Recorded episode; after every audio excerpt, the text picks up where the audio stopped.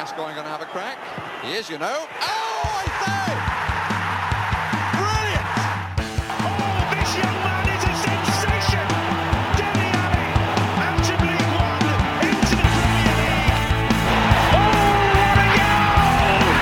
It's Danny Rose on his Premier League debut.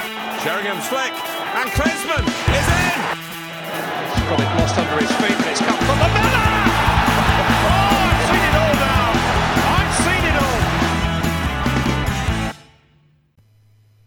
Welcome back to another edition of the internet's most dangerous Tottenham Hotspur podcast. It's Wheeler Dealer Radio. I'm your host, Greg, and we are here to talk about a very exciting performance by Tottenham Hotspur. But before we get to that, I'm going to remind all of our listeners to follow us on Twitter at WDR Podcast. That's WDR as in Wheeler Dealer Radio. And also leave us a five star review on iTunes and or Spotify.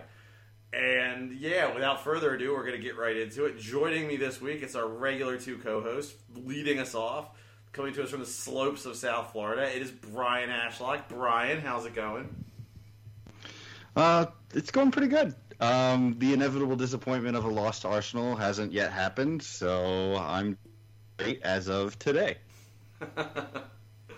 And uh, someone who I think is going to feel a loss against Arsenal more keenly than most Spurs fans, it is Ben Daniels. Ben, are, are, are, have you have you signed a prenup yet?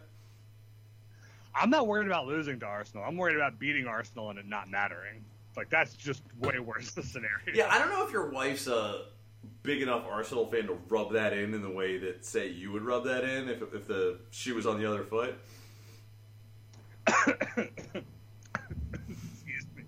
I mean, the thing is, is like because she's not enough of an Arsenal fan, I don't get the joy of really rubbing it in. You know, like I can't, I can't hurt her the same way she can hurt me. But you're right. The flip side of that is she's not equipped to hurt me like I would deserve to be hurt in the event that the bad thing happens. so you know, I'll take it. A lot, lot of subconscious uh, Spurs fan tendencies coming out in just a few short seconds of Ben talking there. But before we get to uh, our neuroses leading into the Arsenal match, I think it would be remiss if we did not spend a lot of time on our very exciting 1 1 draw against Liverpool. Um, I, I watched this game with uh, podcast trader Michael Caley uh, and our friend Joel and our friend Vince, and it was. I, I thought this was one of our better performances under Conte. I was really impressed with what we did in this game, and frankly, I think we were pretty hard done by uh, to not come away with all three points in this. Uh, I mean, I, I understand that Liverpool created more chances than we did, but you know, I don't think the quality of those chances was really up to snuff. And the fact of the matter is that the one they actually scored a goal on was complete horseshit. Uh, but we looked really good, and this was I know this was a real counter-attacking performance, and certain um, Muppet-looking Germans had problems with it, but this didn't feel even at times we were under the co- even with all the times we were under the cosh like it didn't feel like the kind of rear guard action that we sometimes see against the team like City or Liverpool. And given the fact that you know, I mean, counterattacking is what it is, but I think we basically played the best team in the world even. I think we should all feel really good about this. Yeah, I, mean, Yeah, think I agree. there's a there's a fine line with like playing, you know, with ten men behind the ball and stealing a result, and setting out with a tactical plan to play ten men behind the ball and steal a result. But it definitely felt more like the latter than the former. You know, it wasn't like a happy accident that we were able to get that go-ahead goal. Like we were very comfortable in defense and very dangerous when we did threaten, and it all felt like of a piece and That- not just. That Spurs goal was really well constructed. I mean, everything about that goal was great. I mean, like Sessegnon laying it off, Payne Kane's pass to Sessegnon. I mean, we created really, Emerson's pass to Kane. Yeah, I mean Emerson had a great game. I mean Spurs played incredibly well. They, they executed their game plan great, and if just like the ball took a different bounce off of Bentancur's foot, you know who knows what we'd be talking about here. I, I mean, it was it was really good, and I gotta say, I mean, I, I don't want to get too bogged down in this, so I just want to get it out of the way here. Like this is part of why Conte bitching about you know, maybe leaving Spurs always gets under my skin. Like, look what he's turned this team into. You know, in, in a short amount of time with limited transfers. Like, we looked, you know, I think we were legitimately hard done by to not take all three points against. I don't think I'm being crazy when I say if Liverpool aren't the best team in the world, they're the second best team in the world. And I think we played them more than even, even if we can't go toe to toe with them in the way that City does. And, you know, like, not only were we unfortunate to concede the way we did, I think we were a little unfortunate not to score another goal. Uh, we looked great. I mean, it was it was a really well executed tactical play. Our defense was incredible. Our attacks were incredibly dangerous. It was. I, I, was incredibly sad. I mean, I'm saying incredible. I was very satisfied with his performance, Brian. Well, I think what Ben said about there being a very clear plan in how we set up for this was the part that I enjoyed the most about it. Like even if you just weren't paying attention to like tactics or or you know just just the way that the ball moved from our goal to our attacking third was consistently the same. It was the back five spread across the field, kind of at the top of the 18 yard box, drew Liverpool's pressure forward, and then Kulusevski and Kane kind of dropped into the spaces where the fullbacks would nominally, you know, should be if they weren't pressed high and wide. And it allowed Kulusevski, especially um, in the space that Robertson should have been occupying, to like really have a lot of joy in terms of being able to start counterattacks. And and we worked that same move where we passed it across the back line and then got it forward to Kulusevski time and time again. And he was really a much more successful outlet for our play than Kane was, um, which was an interesting change because it seemed like they were kind of set up to counter Kane again in the same way that some of the teams we've seen in, in the last few weeks have been. And we still made it work. We still had really good attacking opportunities, and it was it was just so cool to watch. Where you where you could see on the field that the manager had been like, "All right, guys, this is how we do it. This is where the space is going to be," and it just worked time and time again. Brian, I think you raised a good point, and I think that's one of the things that made this performance so satisfying. Is because I think in recent weeks we have seen teams have some success in frustrating Kane, and thus sort of really messing up a lot of our attack. And I think Liverpool had a lot of success in frustrating Kane on um, Saturday. I don't remember what day the game was on. On Saturday, uh, and even that didn't really stop us from being incredibly effective. I mean, obviously, if Kane had more free reign, and I think we had a lot of like passes that just got cut out at the last second.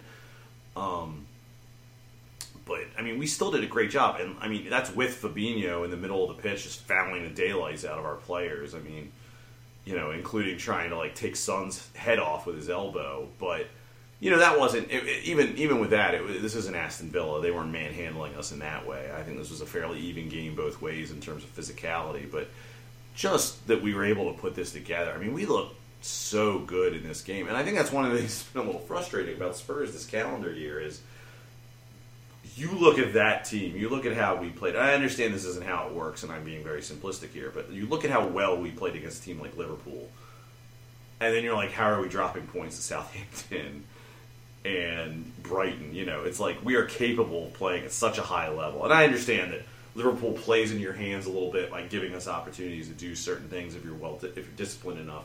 And a game against Brighton is a whole different animal from a game against Burnley or a game against Liverpool but it's just like God when we're on it, when we're good, we're real good.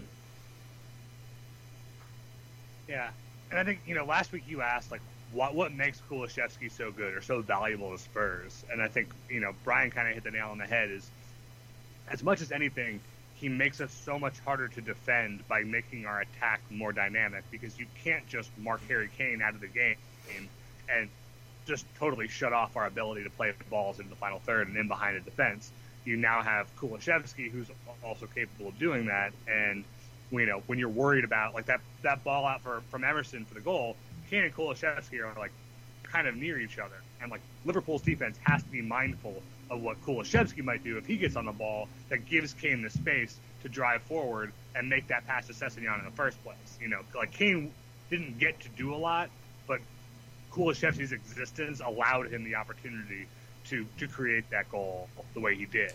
Um, and yeah, I mean, I think we just looked very, very competent. And we've talked a lot um, in recent weeks about you know the kind of the weak links in this team, specifically midfield and most significantly the wing backs. And the wing backs against Liverpool both had probably their best games in Spurs shirts. Emerson Royal one man of the match, probably rightfully so. He was defensively on lockdown. He was a good outlet. He progressed the ball pretty well. Um, you know, Sessegnon obviously got the assist for the goal, but like he kept Salah and Trent quiet all day. Like everybody on the team just showed up and had a good game. Emerson got to play like a fullback.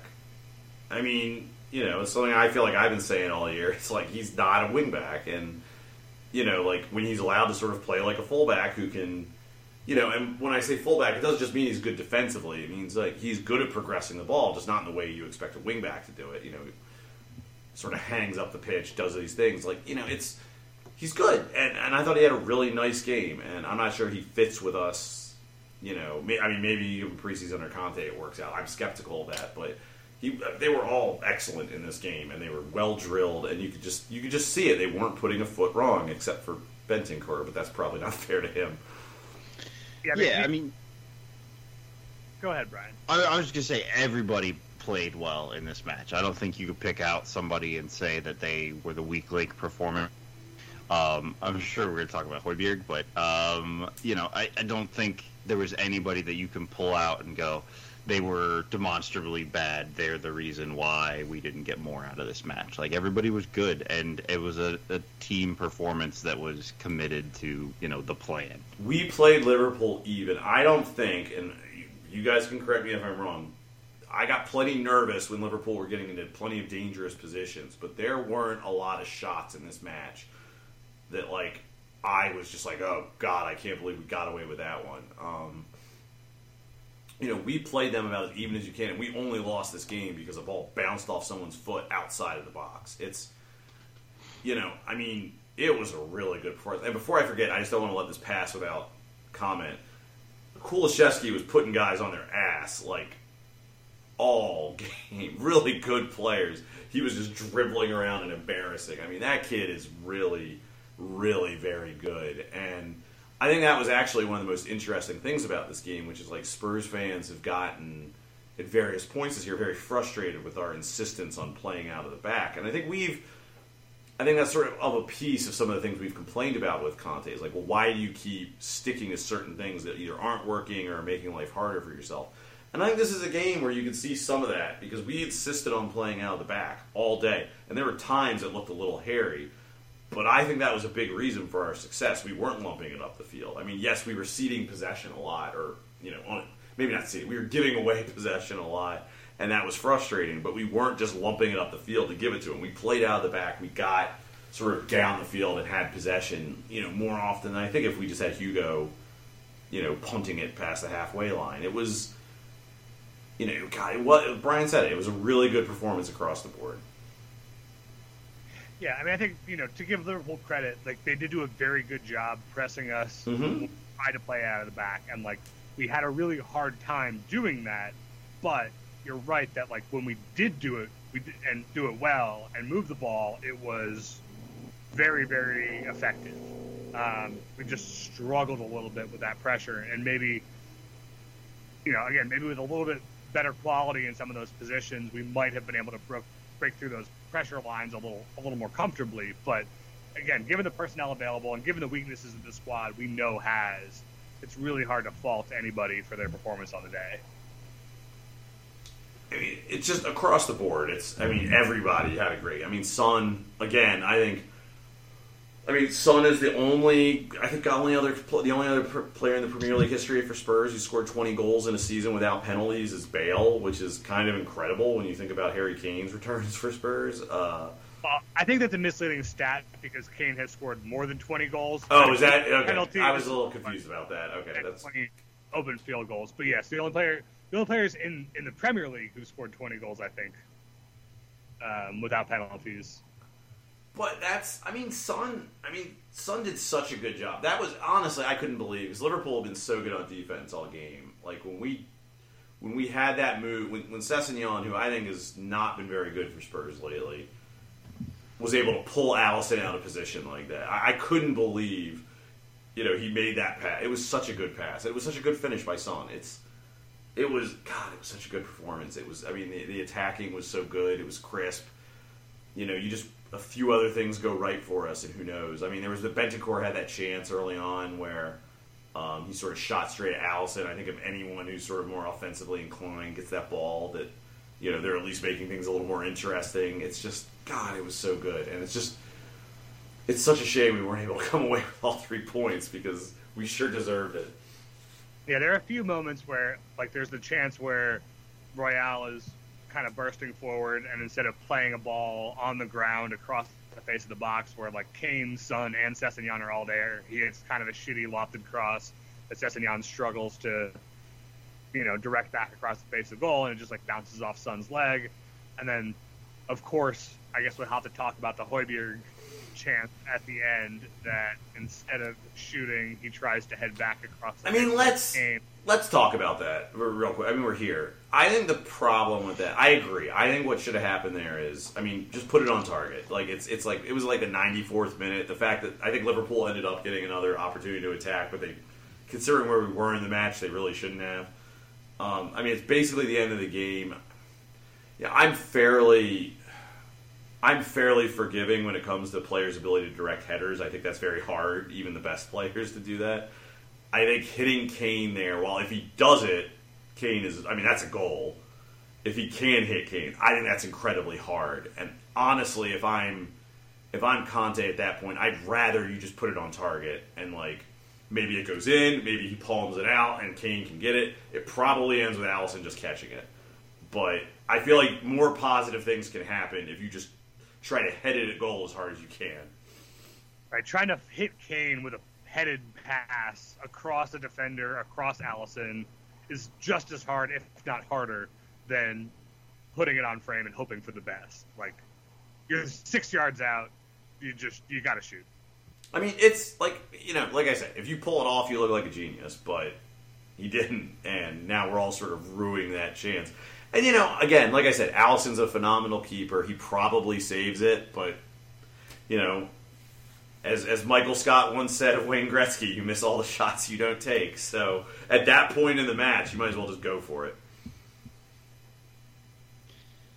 Yeah, I, I think it's an easier thing to pull off is the shot, but I think Alisson is positioned well enough that Yeah, it's not likely that he scores. So like so like the shot is easier and probably the the better thing to do, but I think trying to get it back across to Kane has the better chance of actually leading to a goal. And you know, it's it's more frustrating for us because we're like, ah, just shoot. Um, but if he pulls it off in the same way that Sessegnon was able to pull off the pass to Son, then he, it looks amazing, and we come away two one winners, as opposed to like because I, I think if you're Højbjerg in that situation, you're damned if you do, damned if you don't. Like Yeah. if he sh- hits, if he shoots, if he puts it on goal and it goes right to Alisson, or it's a fairly easy save, we all go, Kane was right there, just pass. us. Like how hard could that be? And then you know, so then he tries to do that, and it's slightly behind Kane, and you're like, uh, what the fuck? So, yeah, it, it's a tough situation to be in, especially when you're Højbjerg and you're like technically not as proficient as some of the other players. Like, It's also the if you had a more 94th attacking minute. midfielder for that to fall to. Like maybe that's great. it's but- also the 94th minute of a match you've been running your ass off in. So it's exactly. you know, Yeah, I mean, I think Højbjerg's inclination is is probably normally right that like you should find Harry Kane. He's the shooter. You're not. Make that happen. And I agree that had he shot it and it went tamely into Alisson's hands, we would have been pissed in a different way. But you know, I think the the odds of Alisson catching that header and not just like deflecting it back into play are, you know, it, cre- it creates chaos. It creates another opportunity. It's just, I think, I think we can say comfortably with hindsight, shooting was the right decision, even if we may have reacted just as poorly to a bad shot as we would have to a bad attempted pass. Because it's like Sure. it's that late in the game. You just wanted one more chance on, on goal.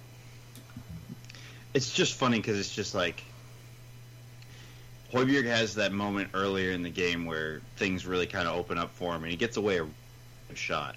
Where, and I think we were all kind of talking about this in our right during the game. Is like we were all going, oh, uh, okay, sure, because you know he he gets off a good shot, hits the post, and almost almost puts in the lead, and. and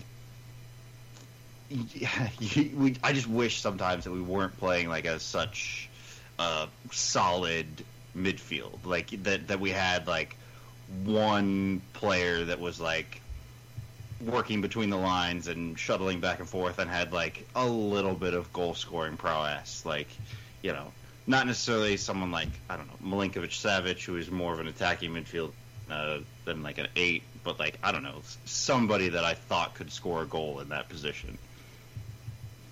Well, that might be something we do next year. But I, mean, I remember when, when he lets go of that shot. My first, as soon as he hit it, I was like, "What the hell is he doing?" And you know, it bounces off the post. It almost goes in the net. So I don't know. What do I know? But Yeah, I mean, like he picked a really like he saw the shot and he took it well. It's just unfortunate it didn't go in. It's probably not the right choice, and I, I do wonder if missing that chance made him think I should look for the passing option next time. Um, but yeah, it is frustrating that in a game like this where we create so few opportunities by nature of you know the kind of counterattack and, and the way the tactics set out is whenever those chances don't fall to Kane or Son.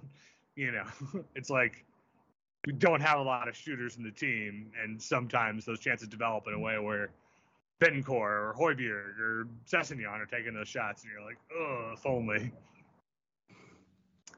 What are you gonna do? End of the day, we kicked their ass pretty pretty well. Like not as well as the first game where we like clearly deserved three points, but the breaks that denied us three points, I think, were were very much hard in our favor and not not theirs. Yeah, and I mean, you know, look, we can take, you know, some encouragement from the fact that this year we took six points off City, we drew Liverpool twice.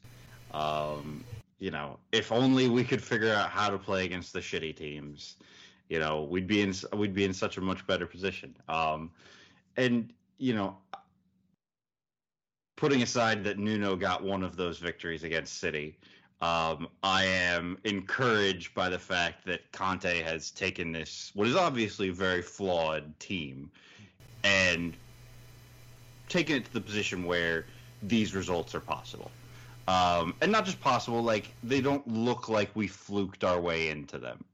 Um, I think we talked about it after, like this that City game wasn't one of those ones where it felt you know, we'd gotten lucky and VAR had saved our ass and blah blah blah blah.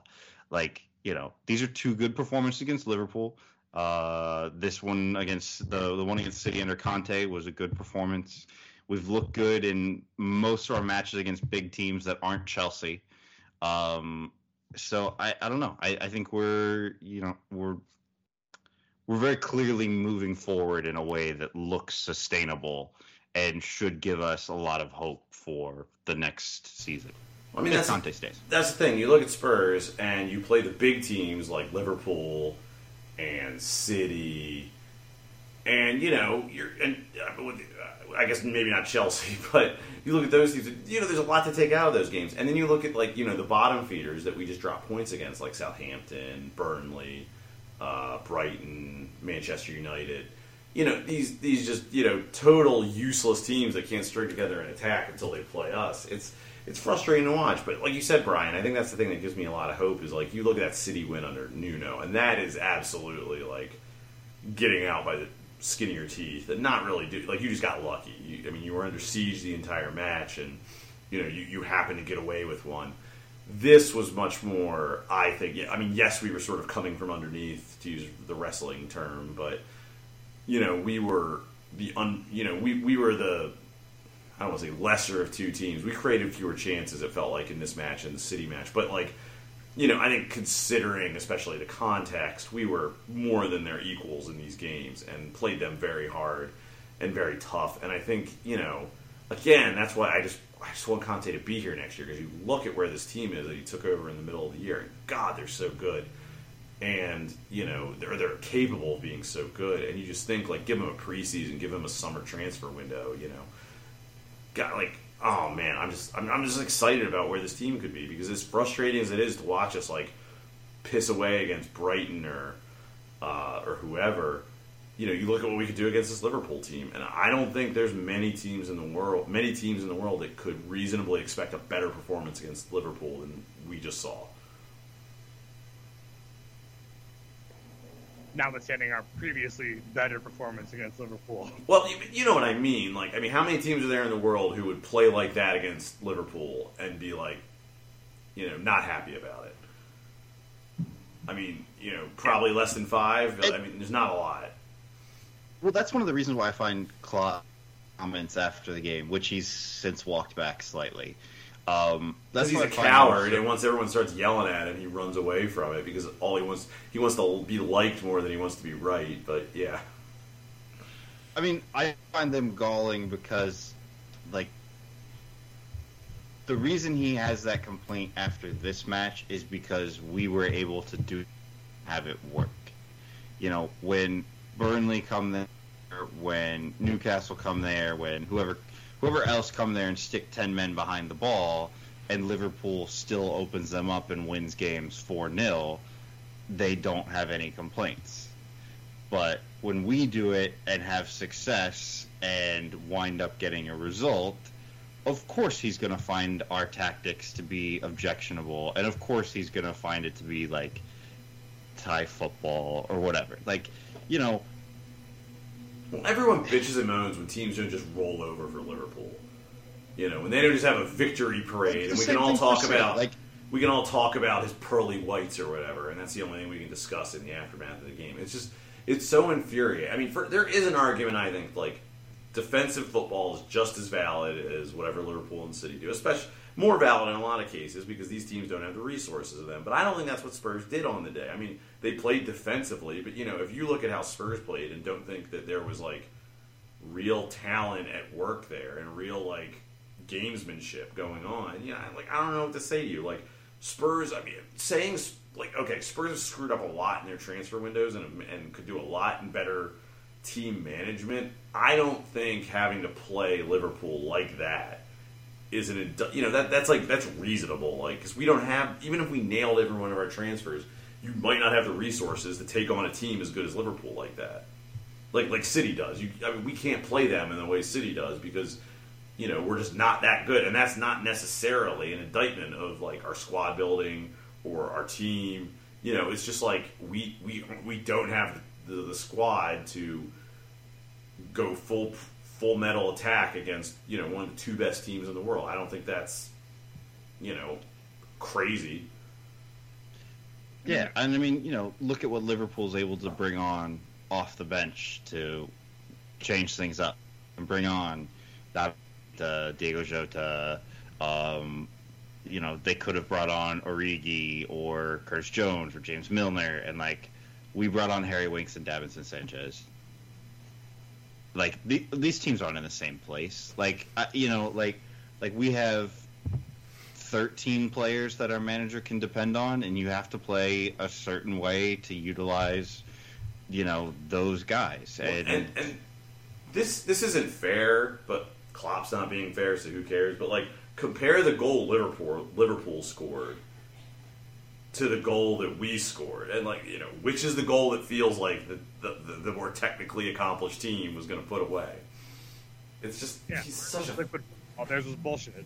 He's Yeah. just such a he's such a fucking crybaby, and the fact that he doesn't get tied with this drives me out of my mind. He does this every time something doesn't go his way. It's also just a fucking lie. Like Liverpool have absolutely played like counter-attacking football. Like especially early on in Klopp's tenure, and Klopp it at Dortmund against big teams. Like you're telling me that they never tried to keep things tight and like take their chances on the break. Like give me a fucking break. Like that's that's just nonsense. You know, it's. I mean, it's the same shit you get from Jose or from Ferguson or Banger or any everybody, anytime they lose, it's just like the other team didn't play football right, and that's the only reason we didn't win.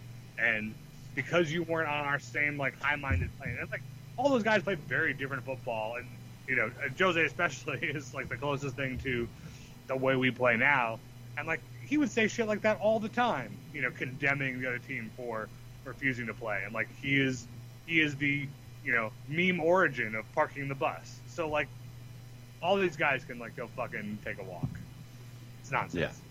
Well, and I mean, like you know, like you you mentioned Sir Alex Ferguson, who was also very good for this stuff. Like Fergie's United teams were built on speedy counterattacks. Like, yes, were they more talented than a lot of these teams, and did they play a little bit of possession? Yeah, but they weren't like a tiki taka Barcelona team. They were a get it to the good guys, run up the field, kick it to the striker, and score goal like that. I mean, they weren't they weren't high pressing in any sense of the word. Um, so you know, look, I, I'm I'm really happy with you know the Conte plan and the system and the way it's working out. Um, and it, it, it you know, Klopp in his post match comments is kind of tarring us with the same brush that we got hit with under Mourinho, and this stuff does not feel like Mourinho No, football not even like a little bit. this doesn't you know this isn't like okay Kane and Son attack and maybe that works for us. This is like there's there's a method to the madness.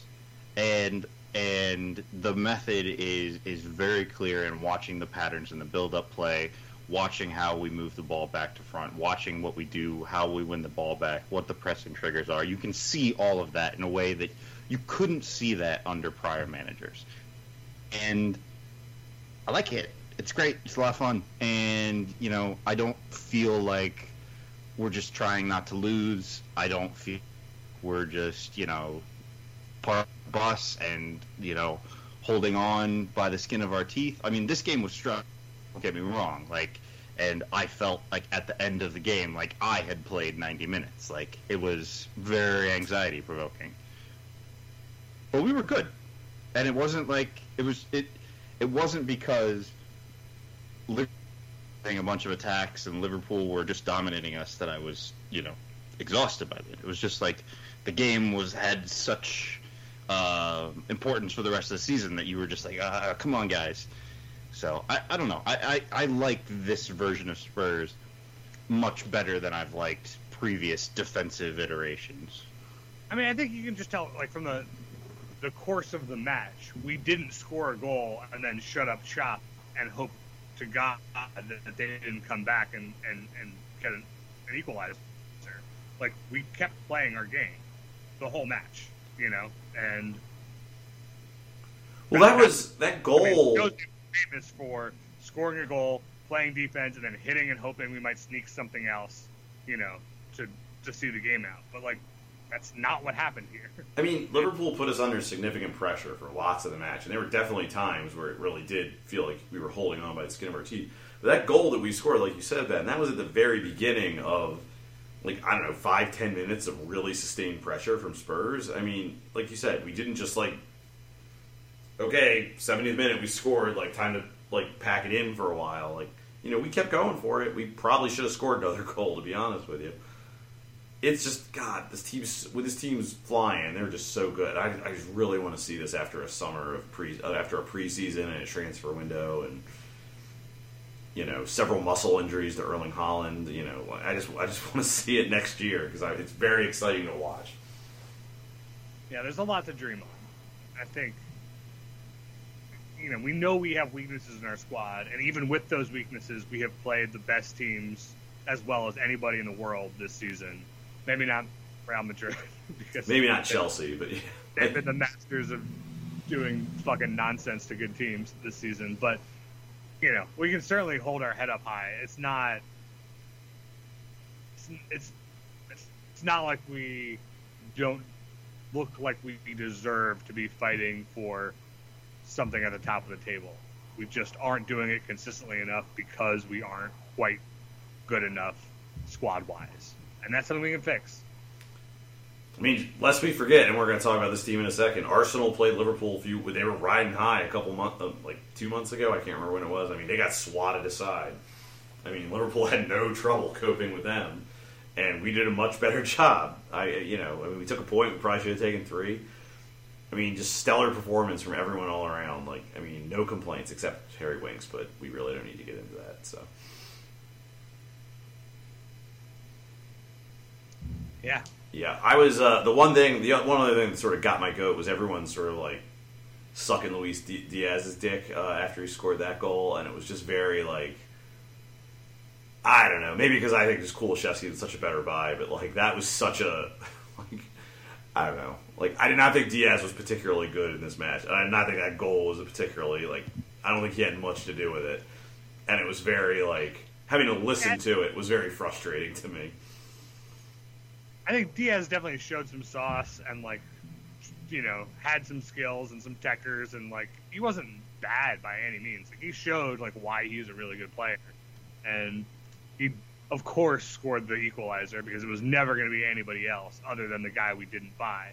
But and you're right, it was a nonsense goal. It was not like a testament to the quality we're missing out on. It was just some bullshit.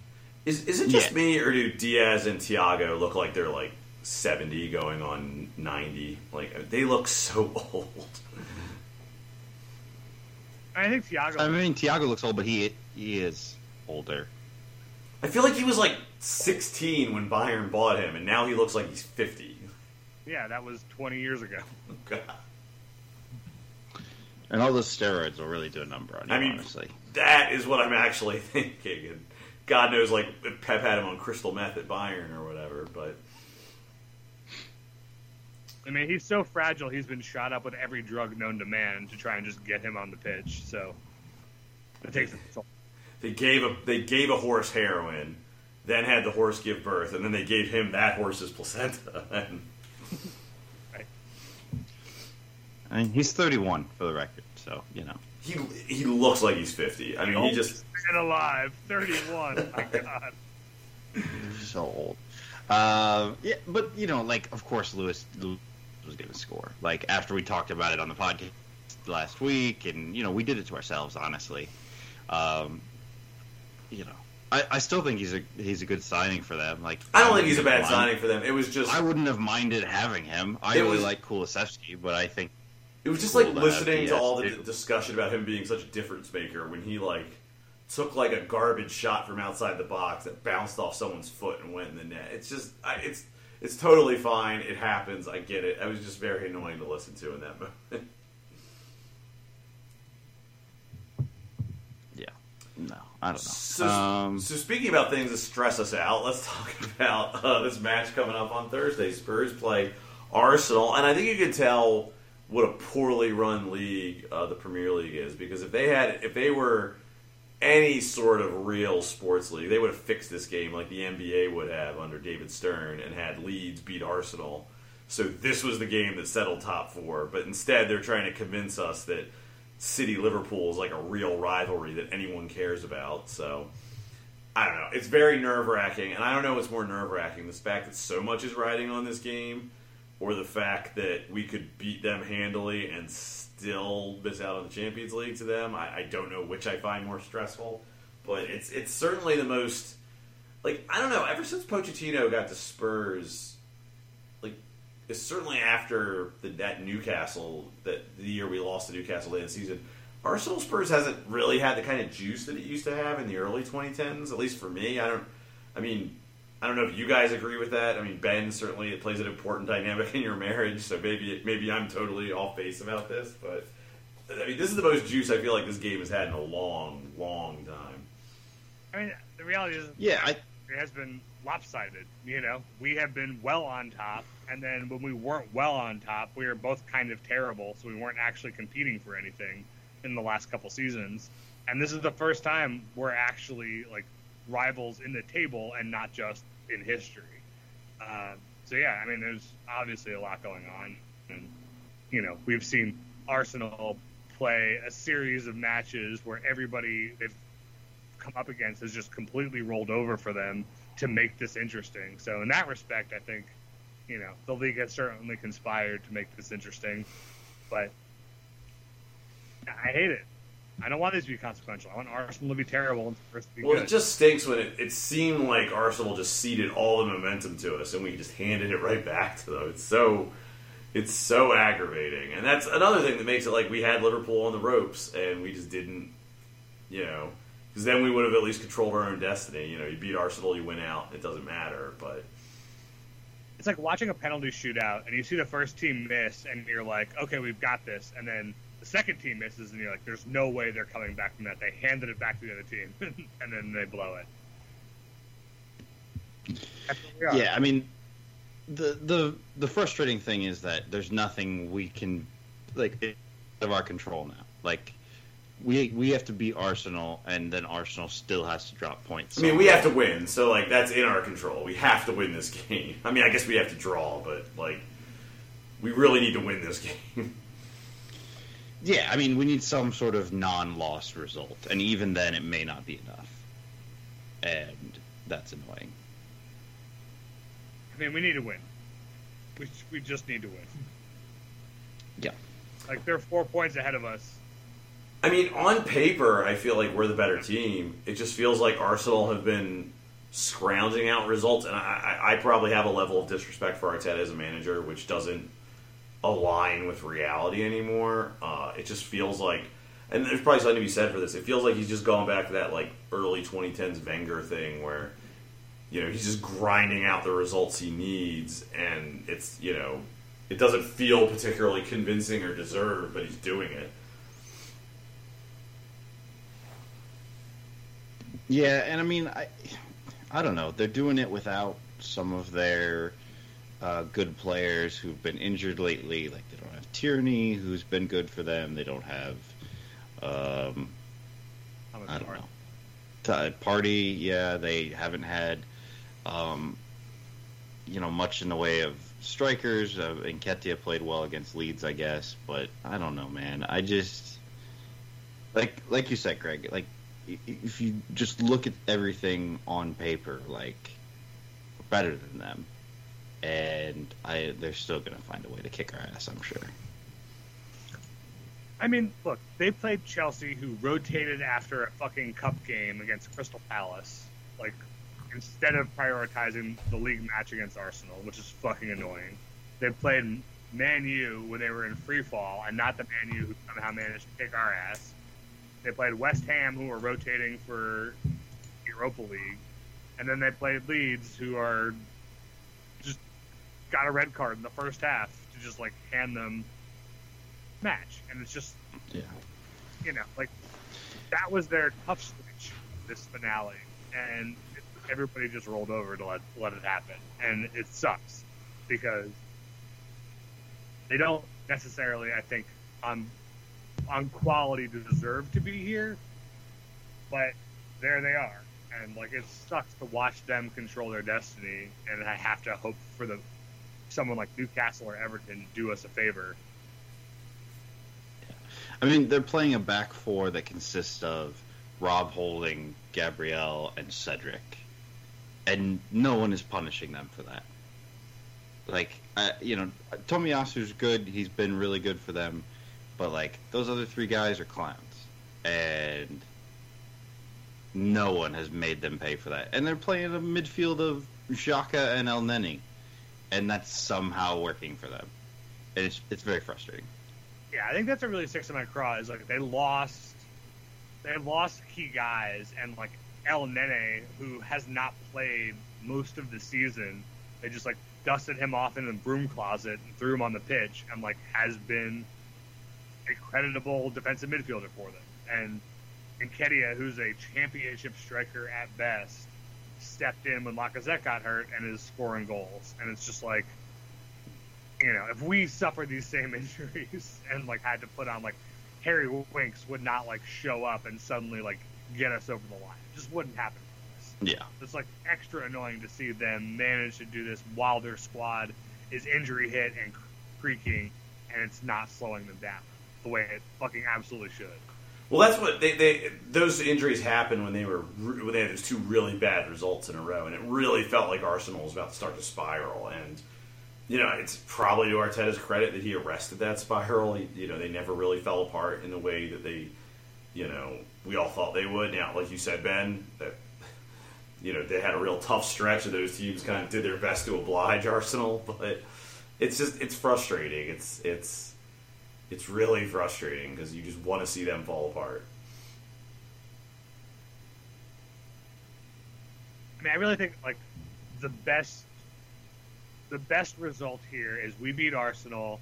We go to the final day of the season, and an already relegated Everton is playing Arsenal, who you have no hope whatsoever they're actually going to do the job. You know, while we whip the shit out of Norwich, and then Dele Alli comes on like the 70th minute and scores the winner and sends us in the Champions League. I mean, that would be great. That's like, you know, I feel like so much of Spurs fandom is like watching narrative conspire against us. It would be nice for narrative to like work in our favor. Like, you know, we once lost 5 1 to Newcastle, who are already relegated on the last day of the season, to deprive us of our our just desserts. And to see that happen to Arsenal It's just like, give, give us that, universe. Like, we need that. How, how do you feel about this game going into it? Like, I mean, I, I can't divorce myself from the narrative because I think on paper we're the better team. I think we're playing better right now. I think we have better players. I, which is to say Arsenal doesn't have a chance, but I just think on paper we're the better team. But from a narrative perspective, I just have no faith in our ability to win this match. Yeah, I uh, yeah, I think that's kind of where I'm at. I I Or I don't want to say no faith. I have no expectations of us winning this match. I don't agree. I think had we beaten Liverpool, I would be way more nervous about Arsenal. But now that we can beat Arsenal and it's still not over, makes me think we're gonna beat Arsenal and just draw out the pain for like another two weeks.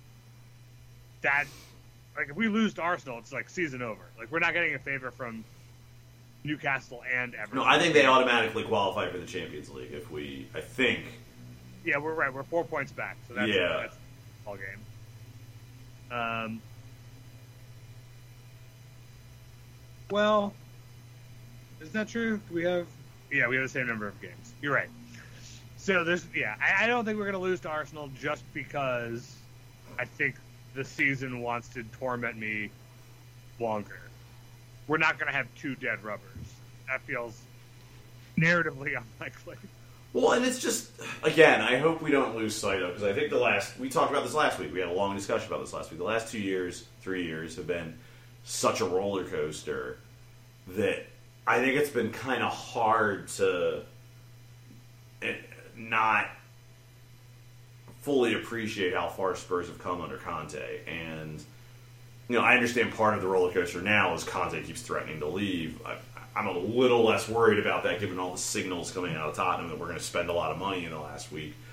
But you know, even if we finish fifth this year, it's like God, we're really playing a lot better. We're really set up for if we can keep Conte around, which we should.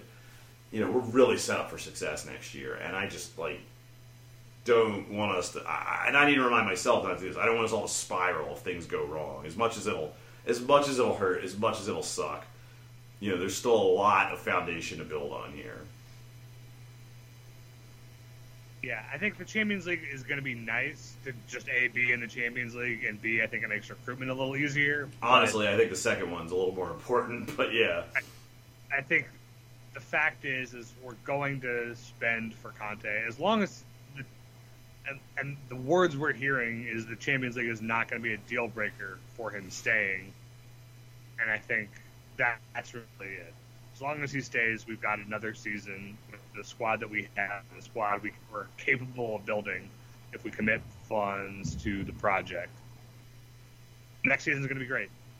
Yeah, and also, I mean, on top of that, like, I, regardless of what you think we should do with it, I mean, I think this if, if this Haaland signing to City is true, I have a hard time seeing Kane leaving. I mean, United is not better than us in the short term, so I mean, you know, I think we're gonna have Kane next year. So, you know, we want to run it back. I think we can run it back. It's just, you know, I hope I hope we stay excited about it. Don't let this be. I mean, as much as it'll suck, because it will. If we if we don't if we lose to Arsenal or we don't overtake them, it will suck. But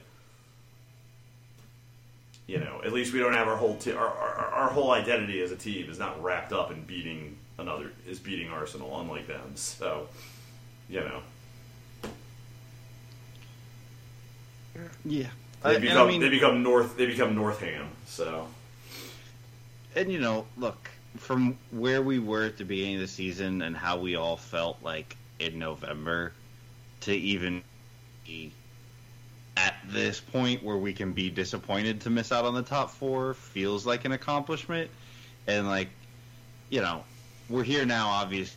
So, so to end up in fifth in the Europa League will suck. But like, taking a holistic look at what the season has been and and what the performances have been like since August, we- we've had a pretty good season. I mean, it's Considering certainly we been have it's certainly been better 14 than we players. thought it was going to be. Yeah, Yeah, I mean the strides under Conte have just been astronomical, and you're right. We started the season in such a hole, and like yes, you can like tear your hair out thinking about what could have been if we didn't hire Nuno, if we had a real manager in the first place, if we've done what we needed to do to get Conte over the summer, whatever. But the fact is, is we were dead and buried before he got here, and now we're in contention for the Champions League, and yeah, you gotta be happy about that, even if we miss. yeah. So let's not focus on that. Grief. Let's not let's not focus on that. We have a few questions from our listeners. Uh, Unfit for Purpose wants to know: We played the second best team in the world, dead even. Why should I feel bad about this? Um, I think we just talked why you should feel bad about this because now a lot now we don't have control of our destiny, and Arsenal can uh, really make our lives unpleasant, even if we beat them. Unless you guys have other negativity you want to bring to this conversation. no, I mean it sucks to play a game like that and not feel like it matters.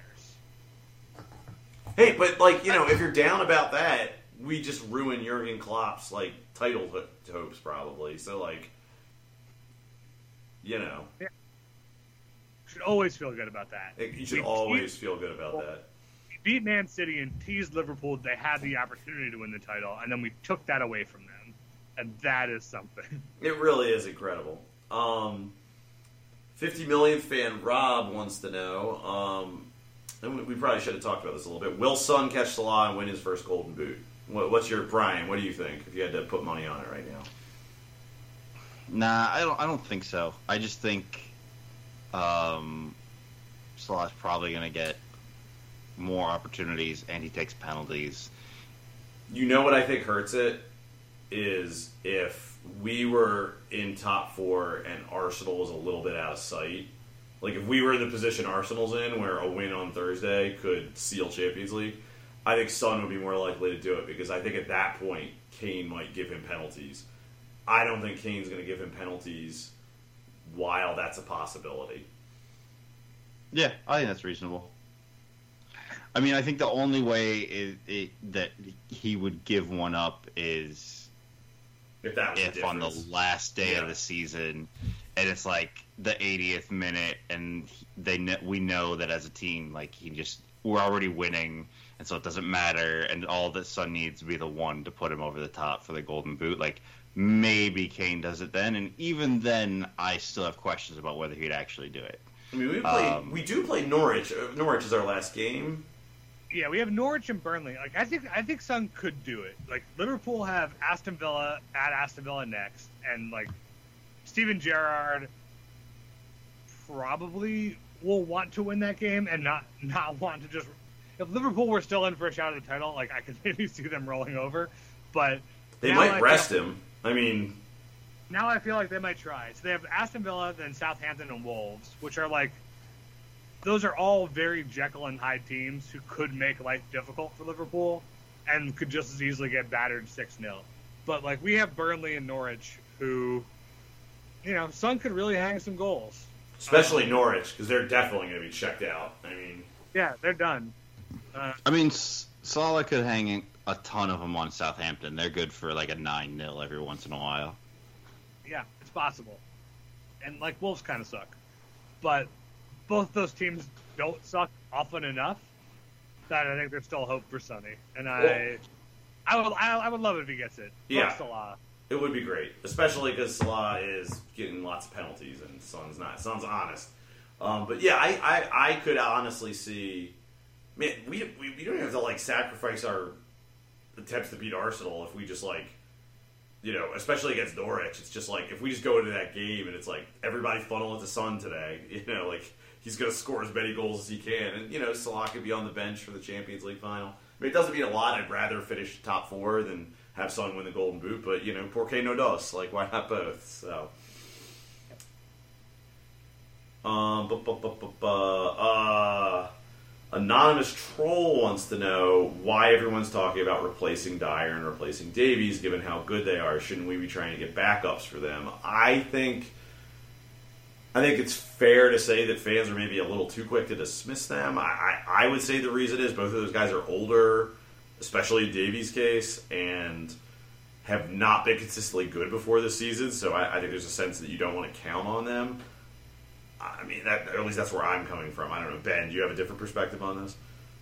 Yeah, I think whenever you're signing a player who is not replacing a star player, you should always be trying to sign a better player than the guy you have and let those guys be a backup. Like, why would you ever sign a guy to be a second string player? You're trying, like, the needle you're threading there is a guy who is happy to sit on the bench, who's good enough to maybe possibly overtake your starter. Like, it's just, it's just not a really workable kind of signing. You see that with like a, a Joe Rodon.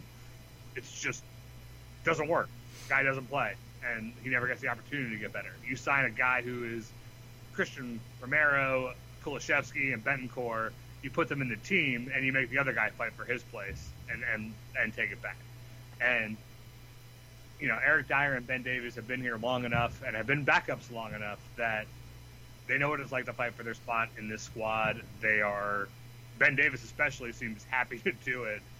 You know, I think as good as they've been, those are the places you can upgrade. You can't upgrade on Kane and Son and Kulusevski and Romero. You know, it's it's a weak link sport. Even if your weak link is really good, you want to sign guys better than them and go from there.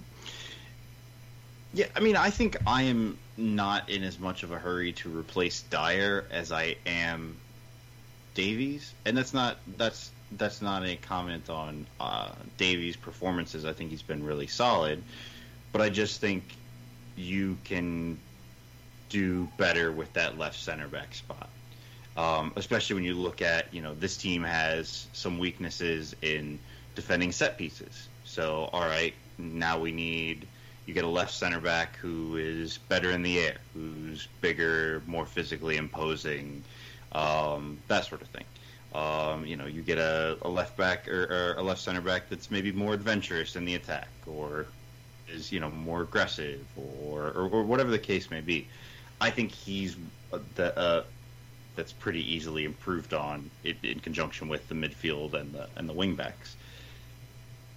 I don't really have any complaints about the way he's played. I think you know, I, I don't know. Finding two really good center back, I think, is hard and also very expensive, and so you just have to figure out how one reasonably expensive center back fits into your current back three plus probably Davinson Sanchez, like and and make that work. Um, and I'm, I'm I think Dier's been enough in the last six months that he doesn't really warrant replacing at this point. For for what it's worth, I don't think we're going to replace Dier. Um, partly, I think because Dier's a little younger than I think we all think he is because he's been here for so long. I also think that we're a little more down on Dier because he just had that really weird injury period for like I feel like it was like a year and a half where he something was just I think he had it was um he had an appendectomy right? Um and he just didn't recover for a really long time.